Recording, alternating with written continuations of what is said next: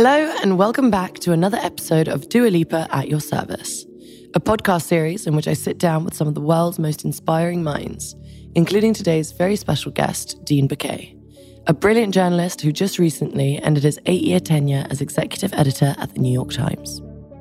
Before I dive in with Dean, and because this is somehow the finale already, I wanted to look back at the second season of At Your Service even though it's been such a busy year for me, having this podcast in my life has really grounded me when I needed it most.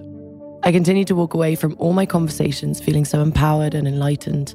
Every one of my guests has been such a beacon of light for me during some of the very busy months. I've been looking back recently and thought you guys might like to reflect with me. Um, gosh, I don't even know where to begin. I guess I'll start with when I spoke to Greta Gerwig recently. She really inspired me to think more deeply about the role failure can and should play in everyone's lives, and mine included. Let's hear a bit of that. So I applied to graduate school, to three different graduate schools for playwriting, and I didn't get into any of them. But I I think in the end for me it was lucky that I, I didn't get in because I think it um it sped up the part where I had to bet on myself, mm. I suppose because I didn't have anyone telling me that it looked really that promising. Yeah. So it was a I didn't have a piece of paper or anything official. So um, I kind of had to cobble it together. But I, I you know, I, I was very lucky with the people I was in contact with in New York and who were working in theater and film and it is sort of a learn on your feet thing anyway.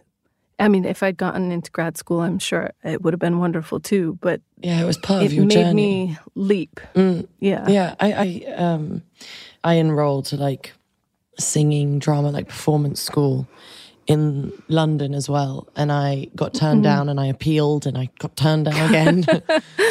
and, so and I, yeah, and I was like, oh my god, like why is this happening to me? Like, clearly I'm not good enough. And I just wanted, you know, I just wanted to sing. And I was like, you know, and I play the cello and I can do this. And it was a nightmare. And they still didn't want me. And I was like, fuck, like, maybe this isn't for me. But I think those, those moments of getting turned down, like you said, push you to make the leap.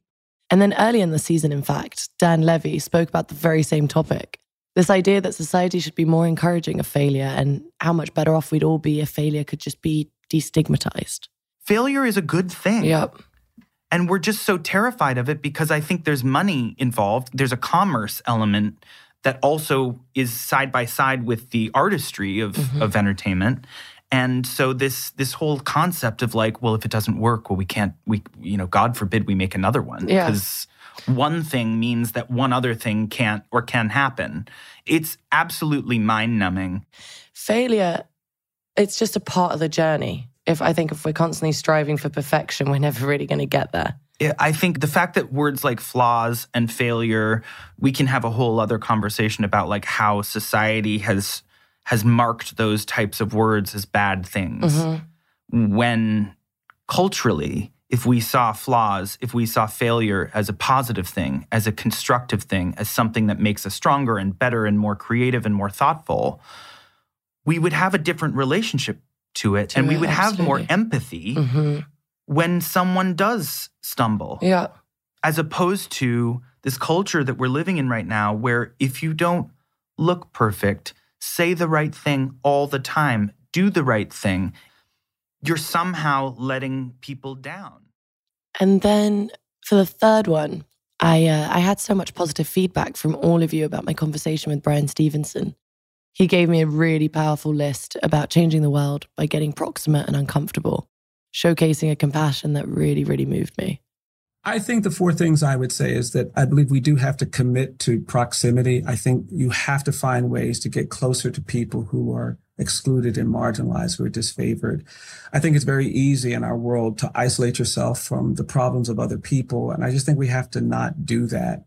And so for me, proximity is really key. It's proximity that got me to death row when, as a law student and changed my career. The second thing is changing the narrative. I don't think it's enough to debate policies and issues. We have to understand the narratives underneath a lot of these policies. There are narratives in the world that are fostering bigotry and violence. And we have to change those narratives. We have to call them out. The third thing I would say is hope. I am persuaded that hopelessness is the enemy of justice. I think injustice prevails where hopelessness persists. And I think our hope is our superpower. And so I think that's the third thing. And then the last thing is that we do have to be willing to do things that are uncomfortable and inconvenient. And it's hard because I think as humans, we're biologically and psychologically programmed to do what's comfortable. We mm-hmm. like comfort. And there's nothing wrong with comfort. But it does mean that we're going to have to make a commitment. We're going to have to make a choice, a decision to do the uncomfortable if we're actually going to advance issues that need uh, to be advanced. But I think when we get proximate, when we change narratives, when we stay hopeful, and when we commit to doing uncomfortable things, we position ourselves to be people who make a difference in the communities where we live, places where we uh, spend our time in the world, which is ultimately the goal. We kicked off this season with the amazing Monica Lewinsky, who told me about the decision behind re entering the public eye more than a decade after retreating from it. And I was so blown away by her resilience and the ways in which she turned what could have been a legacy of public humiliation into the power to change and save other lives. You know how change usually comes from a number of moments that sort of start forming and eventually come together and collide. And um, mm-hmm. I think that for me, as I talked a bit about in the TED Talk, there there was a moment when Tyler Clementi, who was an 18 year old freshman at Rutgers University, and he had been videotaped. Uh, secretly videotaped being intimate with another man by his roommate and it was you know threatened to be exposed online and the shame and humiliation he felt from that led him days later to take his own life and it became a national news story and um, my mom and I were discussing it. I was on a drive home, you know, experiencing her or watching her process what had happened to Tyler and the pain and anguish of his family. That really put my mom back in 98, and I sort of saw through her lens um, in a different way just the, the, the fear and panic you know that she had had and my dad as well that they had had about me that that worry of me taking my own life, being, you know, publicly humiliated to death. So um, I think that it was at that point that I started to realize too that that with the advent of the internet and now social media had you know had been born that that there were these opportunities that public shaming was now going to be something that more and more people would start to experience. It wasn't just for people who made mistakes, you know, or public people that that we were starting to feast on private people's moments that, you know, could bring shame and humiliation. And I think that at that point I thought, okay, there might be a place you know, as a poster child for having survived public humiliation, there might be there might be a place for my voice. And I think that happened alongside a lot of deep healing work that I had started mm. to do that allowed me to be in a place where I could do that, where I could take the risks of kind of quote unquote coming back out. And for my final one, and what I promise is still a total pinch me moment. I never expected Pedro Almodovar to tell me, of all people, that I was an inspiration from one of the scenes in one of his recent movies that he did. And I'm still blushing even just thinking about it. There is a sequence where Penelope Cruz is in a photo session and is taking pictures of a transsexual. And the transsexual woman said, This is the first time that a female journal give me the cover. And, you know, one of the posts that I said to this girl to imitate, it was you. In what beautiful picture uh, when you are making Pepe Jeans publicity, that you are in gym, dile que está como apoyada en las rodillas, el torso para detrás. So you can watch the film again. There's a, he's talking about a photograph where you're on your knees, sort of leaning back with your arm above your head, and we can see your belly button. And the actress actually duplicates uh, this image. That's unbelievable. Do you remember that picture for Pepe Jean? Yes, yes, I remember. I just can't I can't believe I can't believe what you're telling me. I um, I've gone very hot now, and it's it's very incredible. It's really been a season I'll always remember. You can listen to all these episodes in full and other interviews with inspiring names in this podcast feed. And we're not done just yet. Please stay with me through this very short break, after which I'll be back with this week's guest, Dean Baquet.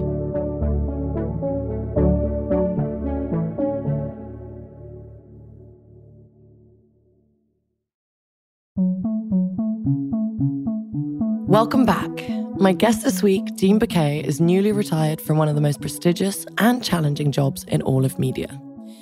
During his eight years as the New York Times executive editor, a role more commonly known as editor in chief, Dean championed massive cultural shifting stories on topics like the global effects of climate change, the presidency of Donald Trump, the fall of Harvey Weinstein and the ensuing Me Too movement, and the COVID 19 pandemic. During his tenure, Dean helped bring the paper 22 Pulitzer Prizes, the most of any top editor in decades. When he became executive editor in 2014, The Times had less than a million digital subscribers. This year, shortly after Dean's retirement, The Times reported a remarkable 8.6 million paid digital subscribers. All in all, not bad for an industry commonly thought to have its heyday in the rearview mirror. But Dean has always had journalism in his sights. Born and raised in New Orleans as one of five boys, the son of restaurateurs who owned a Creole restaurant in town called Eddie's, Dean received a scholarship to study English at Columbia University, but dropped out shortly before graduating. He took up an internship at a New Orleans daily paper, The States Item, and the rest is literally in the history books. His career, which started in reporting before shifting to editing, has taken him to the Times Picayune, the Chicago Tribune, the New York Times, and the LA Times, where he was also executive editor. Though he stepped down from the top of the New York Times masthead earlier this year, he's remained on staff to lead a local investigative fellowship dedicated to help counter a crisis in local news, a cause he's incredibly passionate about.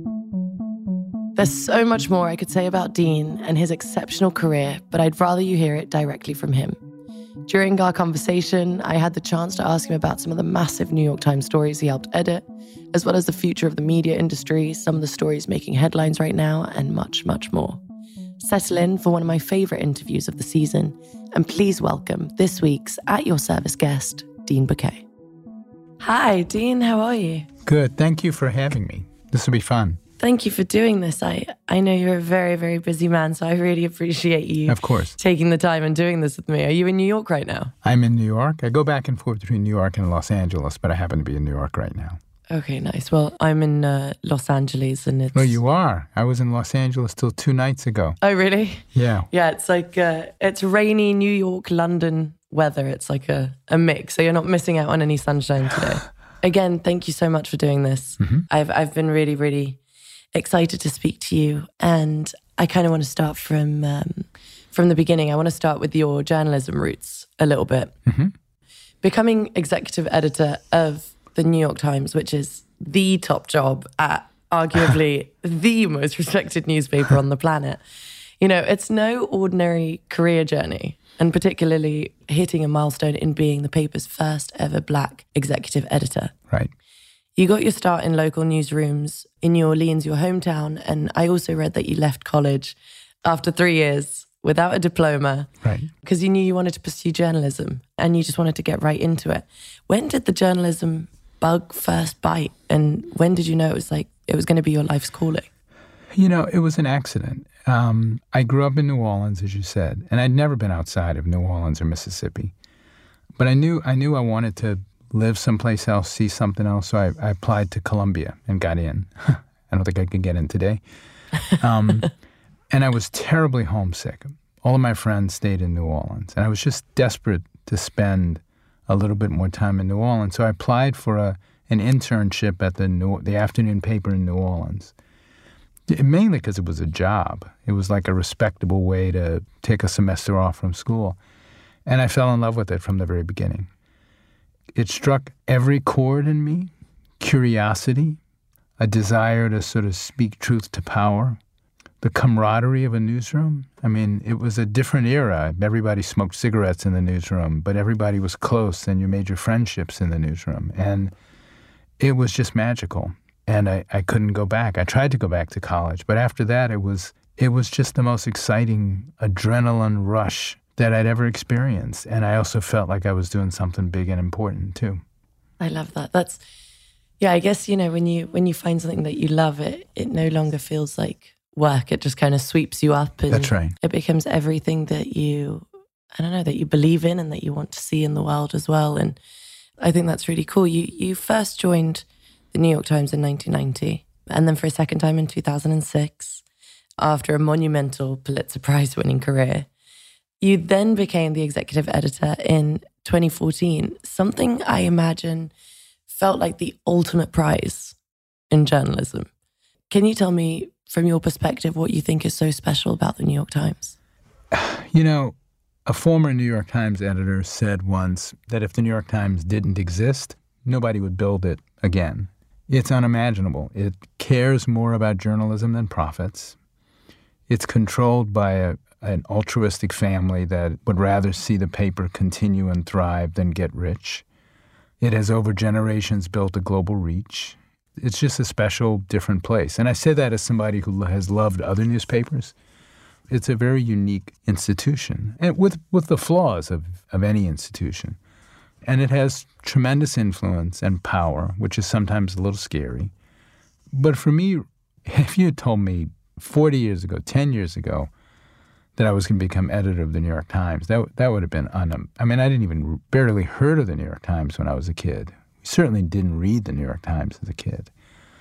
But it felt like you had a very high calling when you ran the New York Times. It felt like you had tremendous responsibility.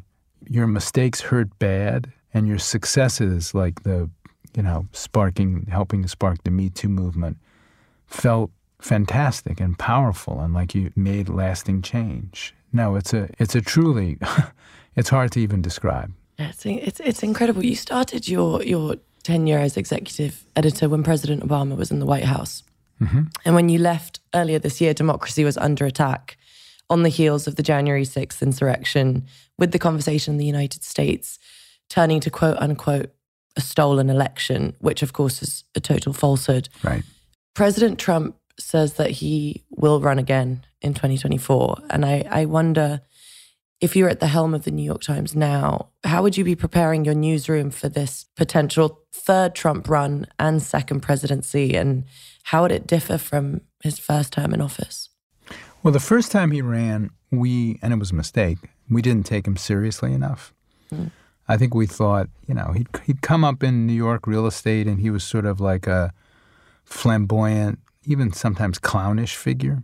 Yeah, and a reality star. Yes, that's right. I don't think I don't we didn't think he could win. And I don't think we took him seriously till till the end. We investigated him. We wrote a lot of stories about his his abuse of women. We wrote a lot of stories about his business, but I, I remember not thinking he could win. I think that we would regard him very differently today. We would regard him as somebody who could win.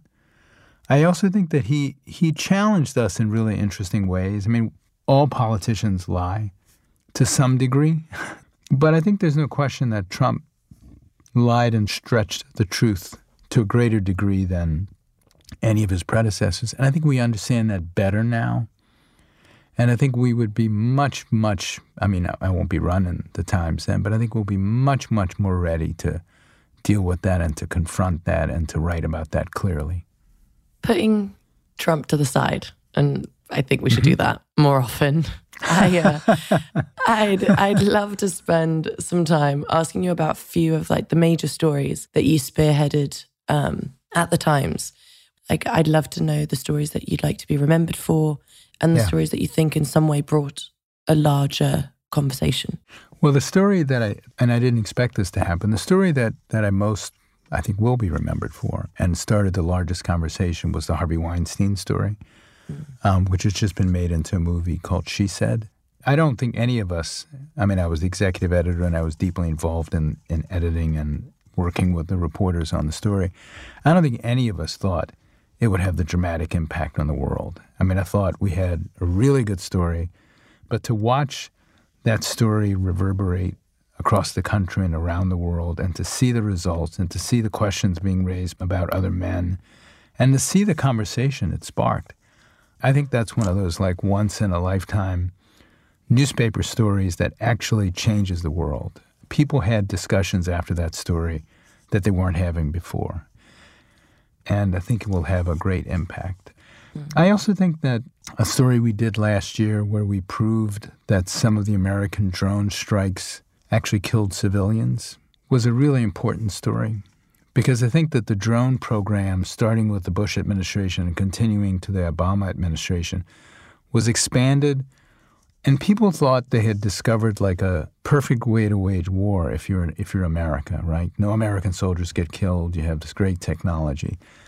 And I think we proved last year in this amazing series of stories by this wonderful freelancer who, who we brought onto staff that that in fact is not true, that civilians were killed. We proved it with technology, we proved it with the reporting. And I think it, I hope that that story changes the way Americans think about war and forces a conversation about what modernized warfare looks like, and that in fact, there is no way to modernize yourself out of the moral questions of war. And I think that that story should, I hope that story has lasting impact as well. To touch on the Harvey Weinstein story to begin with, I mean, that was a bombshell mm-hmm. expose. It was so much investigative journalism and it was incredibly culture shifting. I mean, people still, it's like a domino effect of that story coming out that people have found the strength, women have found the strength to really be able to to speak up against yeah. their oppressor.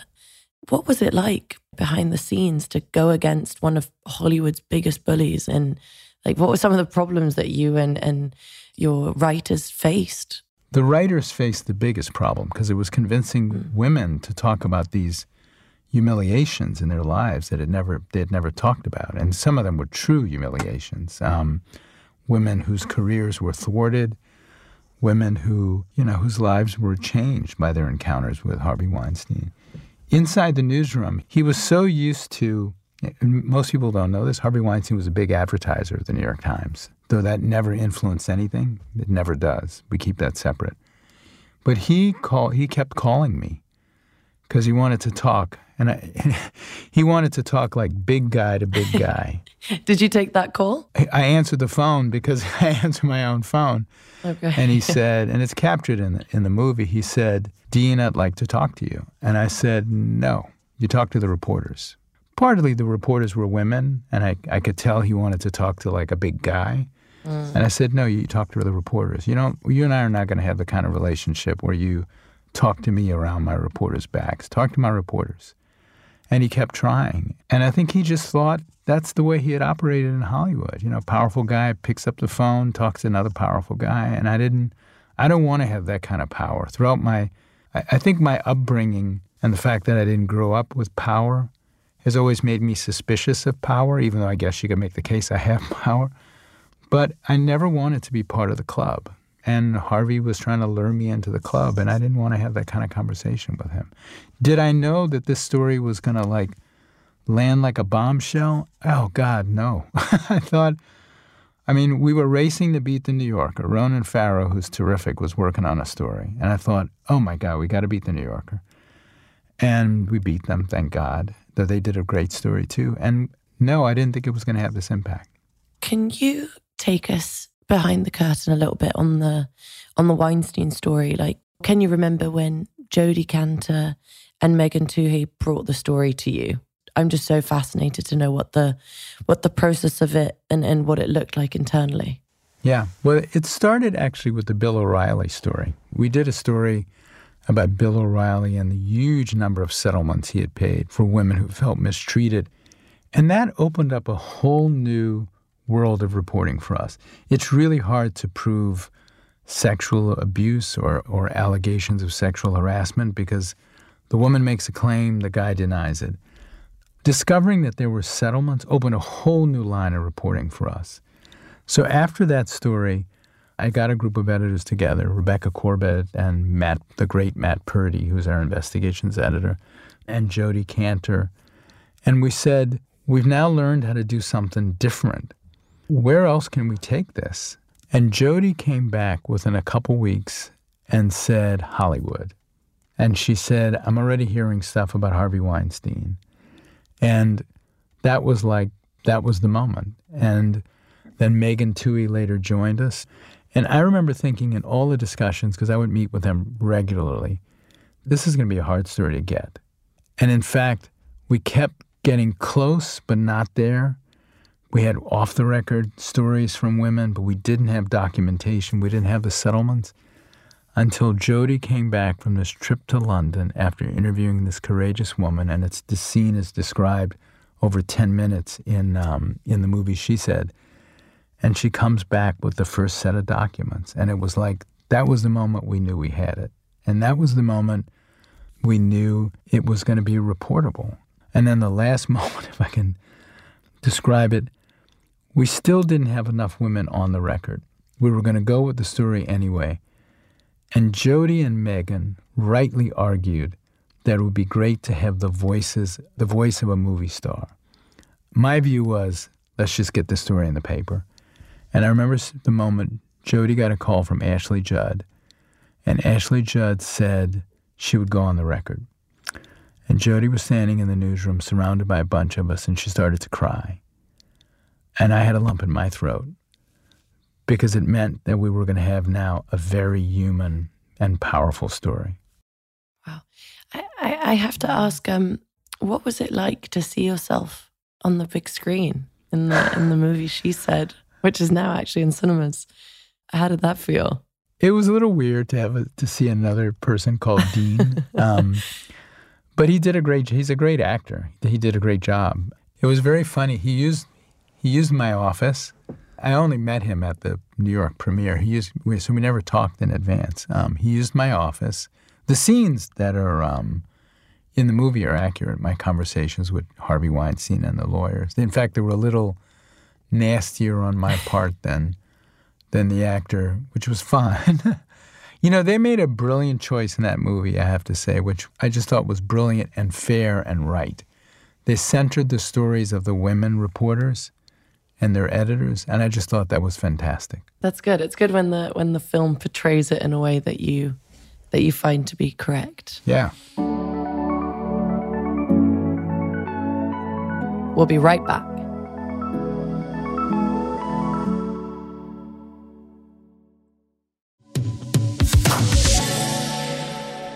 Surely one of the defining stories of your tenure and of your and my lifetime is is climate change as well. Yeah. How do you cover a story about potential planetary collapse and keep it fresh and interesting and urgent day in and day out? The first decision we made, um, I was the executive editor for eight years, so we dramatically expanded our climate team to the point I'm, I'm sure we have the biggest climate team of any of the major newspapers. But we did one thing that I thought was, it wasn't my idea, it was the editor's idea. She decided to tell the story visually as, as often as possible. And I thought that was brilliant, and I will not take credit for it. So she would show, I mean, she presented these this wonderful graphics and videos that really showed the impact of climate change in a much more powerful way than you could ever describe in words, right? And I think that made a huge difference. And I think she pioneered that work. A, a, lot of people do that work now, but I think our climate team first started doing it. It's hard. Climate is one of those stories that it is an existential story. It is one of the most powerful stories of our time but it's still hard. You know, every yeah. month there's a new study that says this much more is being lost. And I think people get used to that. One of the great challenges of journalism, of daily journalism, is how to tell the most powerful stories day in and day out in a way that they resonate. And climate change may be the most powerful example of that. With those stories that we just mentioned in mind, can you walk me through the process of prioritizing stories, like mm-hmm. choosing which pieces and topics got prime real estate on page one or the homepage, or the alerts that were sent out from the New York Times app? Yeah. How does that all happen? It's a very unscientific, um, and it's changed dramatically with the with the arrival of digital journalism. I mean, it's a mix of a lot of it is gut. News organizations have a character like our character is serious.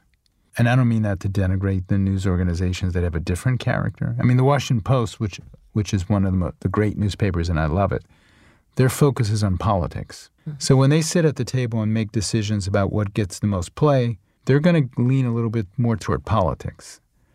Our focus is like probably a little more international news and politics. So we might, I mean, on any given day, we might lean more toward, you know, the protests in China.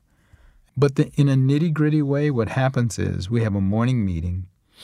That's like the most exciting meeting of the day. It's like the thing I miss most about not being editor anymore is that meeting. Because all of the department heads come into a room and they talk about what their best stories are. And you feel like you're getting like a, you know, a one hour seminar from a lot of smart people. You know, the culture editor gets up and says, you know, a there's a new play and it's fantastic and it's the best thing we've ever seen. The foreign editor gets up and says the China protests have expanded and you know the government is going to have to make changes in its COVID policies. And then the Washington bureau chief gets up and says, well, you know, Biden is going to do this with student loans, and then, and it's like on and on. And you listen that. to all these things. Mm. It's really exciting. And then you, everybody leaves, and then a small number of us say, okay, let's talk about this, right? And then we debate. Somebody says, well, God, geez, come on, student loan story, that's the biggest story, right? Somebody else might say, no, come on, the China protests, that might be the biggest story. In the print era, that was a do or die discussion because you only you can only lead with one story.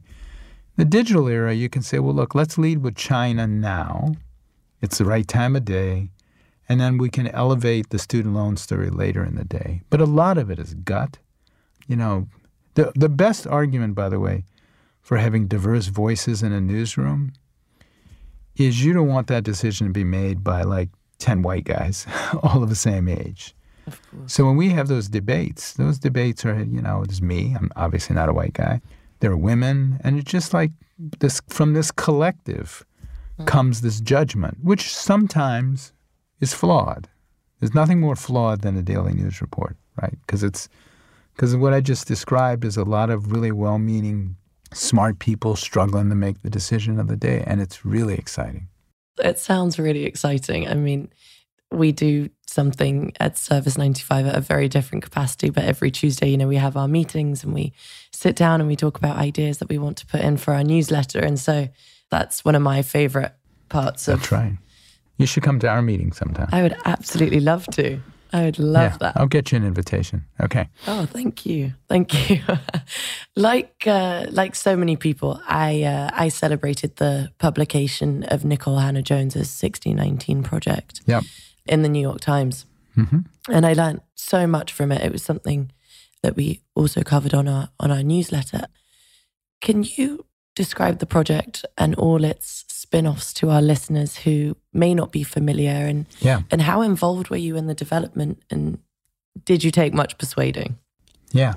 The 1619 project, which really was the baby of Nikole Hannah-Jones, who's a reporter for the magazine of the New York Times, was an attempt to tell the story of American history with a little bit of a different perspective, from the perspective of black people and what history looked like from the perspective of black people.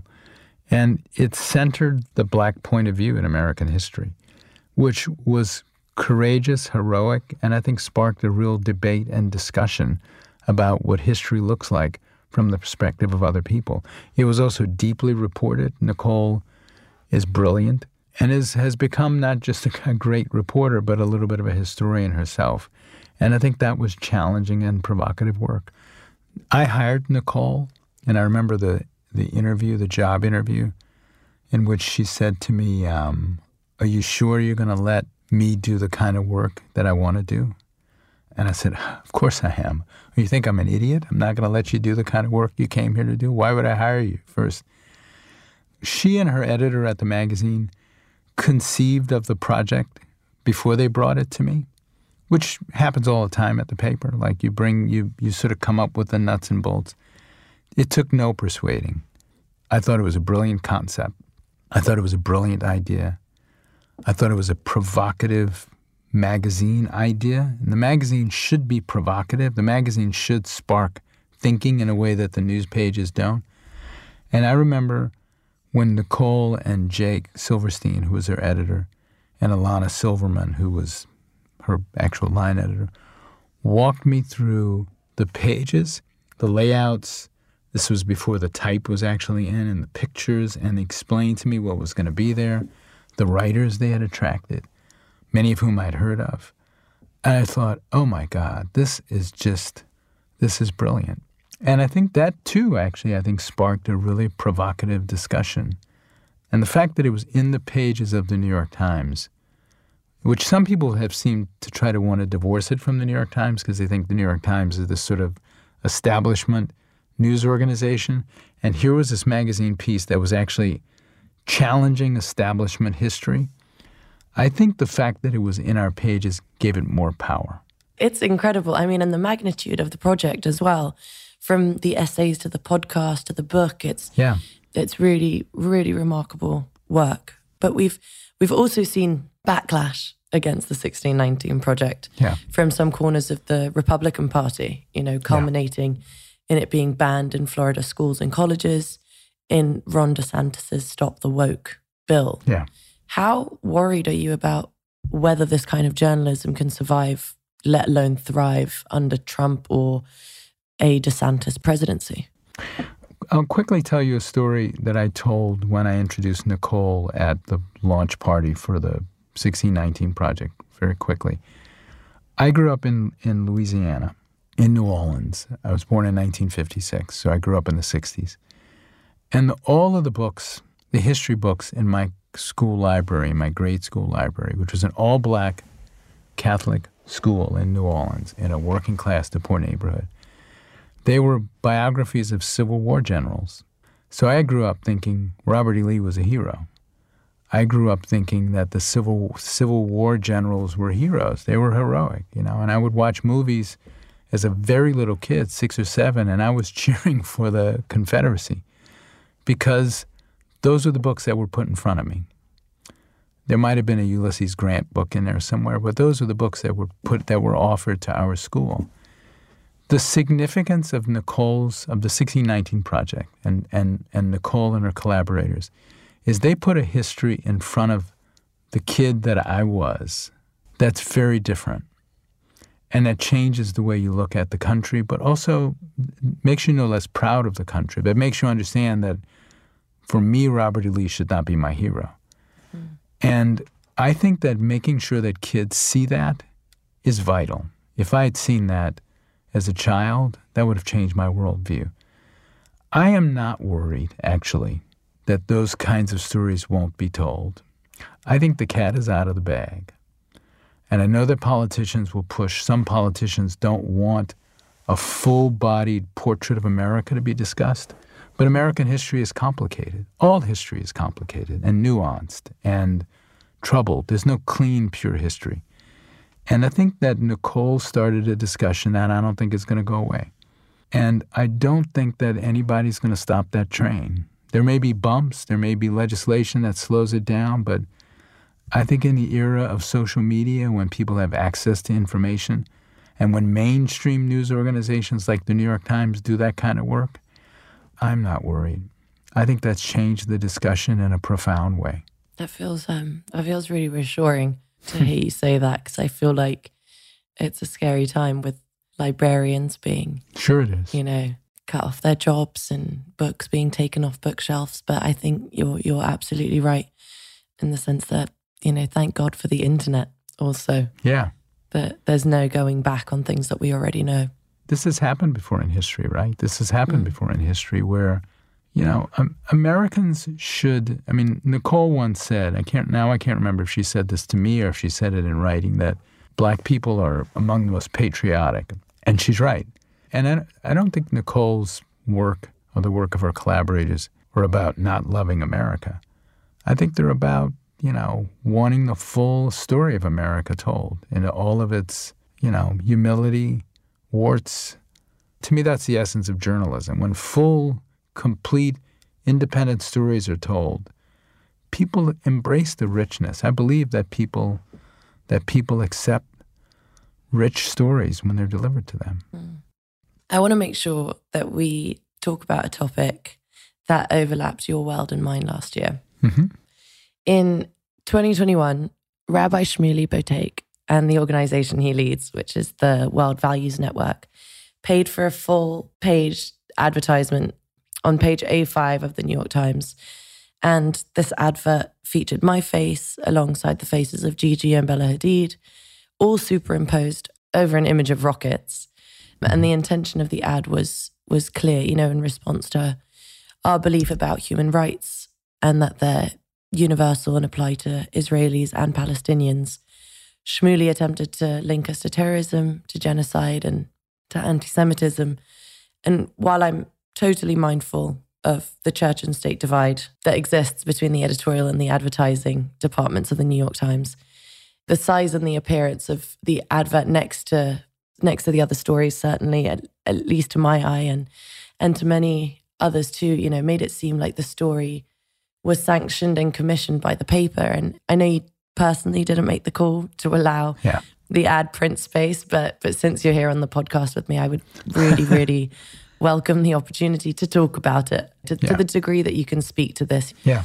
how could the New York Times publish something so damaging and, and so dangerous, well, so potentially dangerous to Mm-hmm. those who are targeted?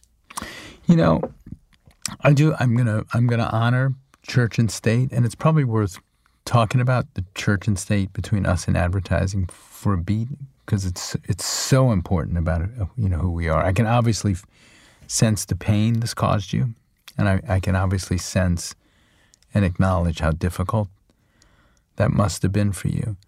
But I always believed as the executive editor that we should have no input in advertising, even advertising that attacked the newsroom, which sometimes we publish advertising that attacked the newsroom.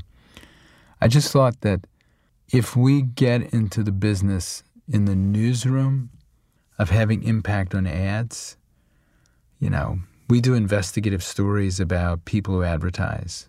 We do investigative stories about big oil companies who advertise. We do investigative stories about governments that advertise.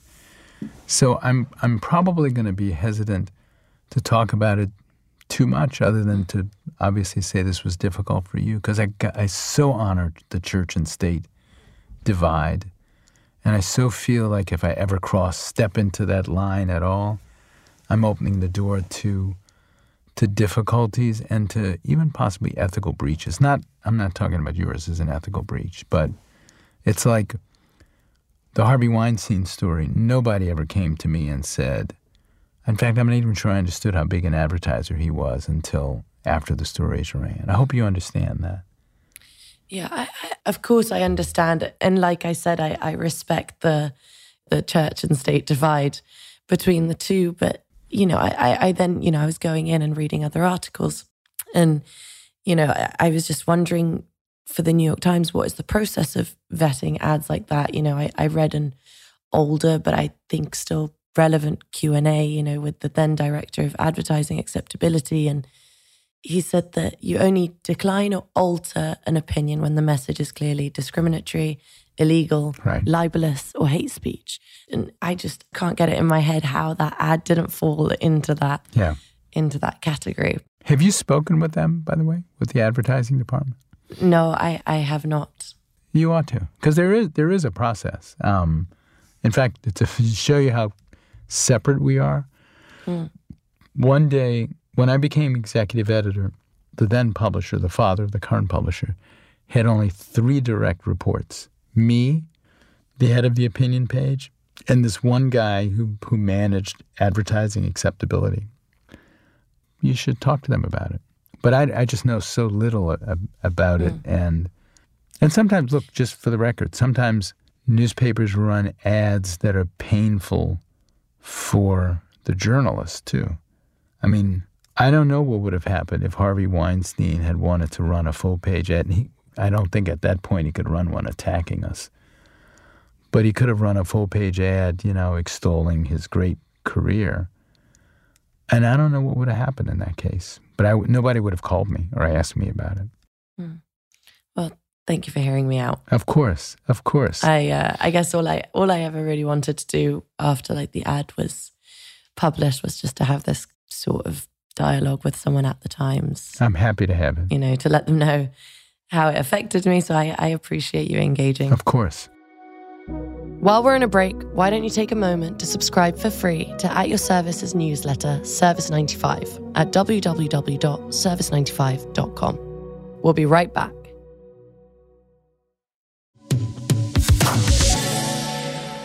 I want to shift topics a, a little bit lighter. Um, the, the language that we use in discussing the stories of the day is, is so important now more than ever. And, and I feel like it attracts a ton of scrutiny and questions like what, if at all, do you use Latinx?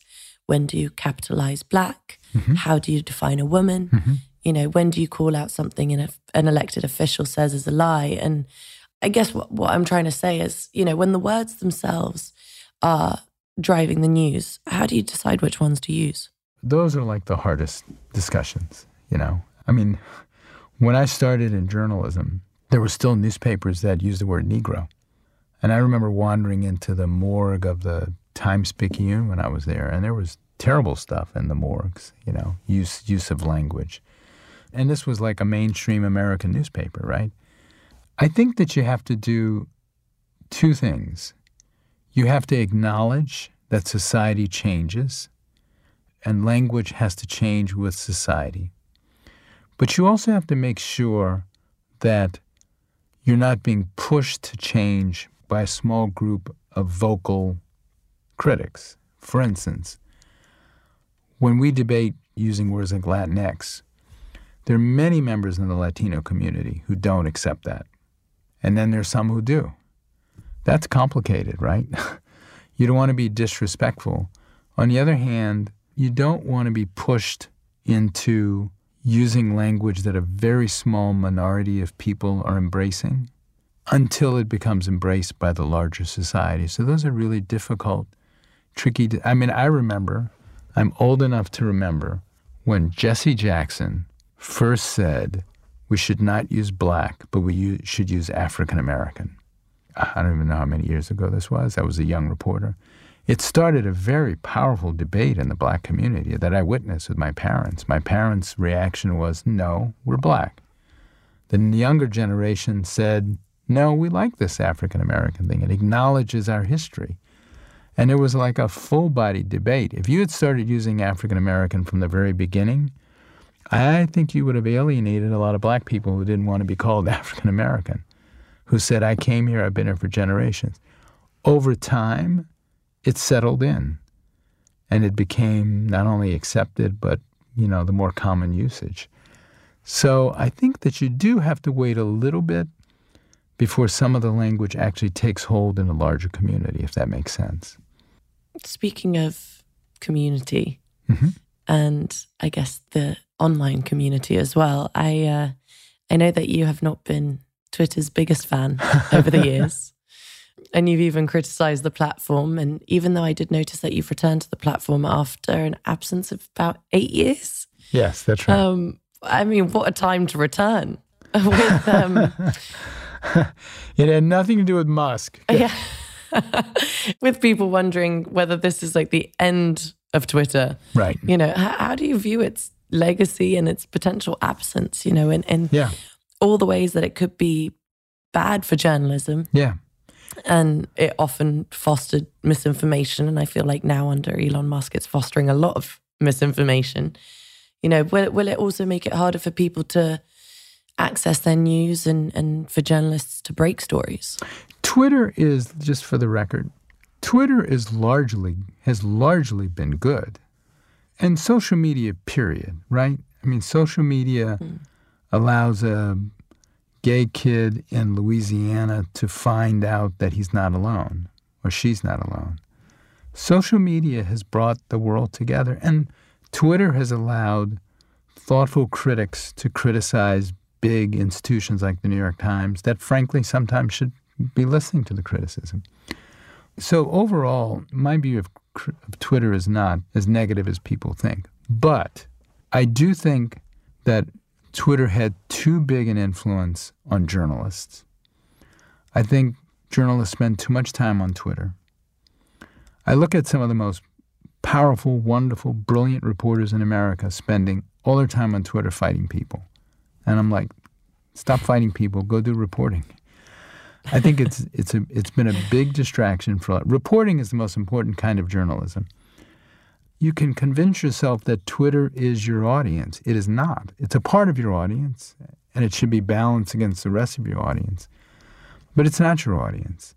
And if you start writing for Twitter and if you start trying to make Twitter happy, which a lot of journalists admit to me they do, or you try not to make Twitter mad, or you try to be influenced by media Twitter and you sort of overreact to everything, I think by and large, that skews journalism. And it creates like a collective mindset that keeps people from asking really hard questions about the world, right? It keeps people from the best journalism asks hard questions and understands that while there are settled questions in the world, racism is settled, anti Semitism is settled, a lot of questions are not settled. And a lot of questions are mm. really, really difficult. You know, a lot of questions, how to deal with poverty is really complicated. And I think Twitter pushes you away from complicated solutions and, complicated, grappling with complicated questions. And that's my complaint about, about Twitter. It has brought mm. many good things to the world. But I wanted the journalists who worked for me to also understand it brought things that were not so good.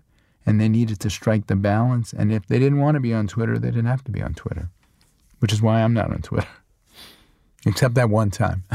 Apart from that one time, yeah. That's that's um, that's really interesting. I uh, I guess as someone who's nearing the one year mark of my Service 95 newsletter and, and this very podcast, mm-hmm. I'd be remiss not to ask you for some guidance on sustainability and success in the media industry. And what, if anything, have you looked to as your guiding ethos in your career? And what should I continue to keep in mind as I take Service 95 into the next yeah. phases of its life? First off, I, I love the fact that you grapple with these really difficult issues.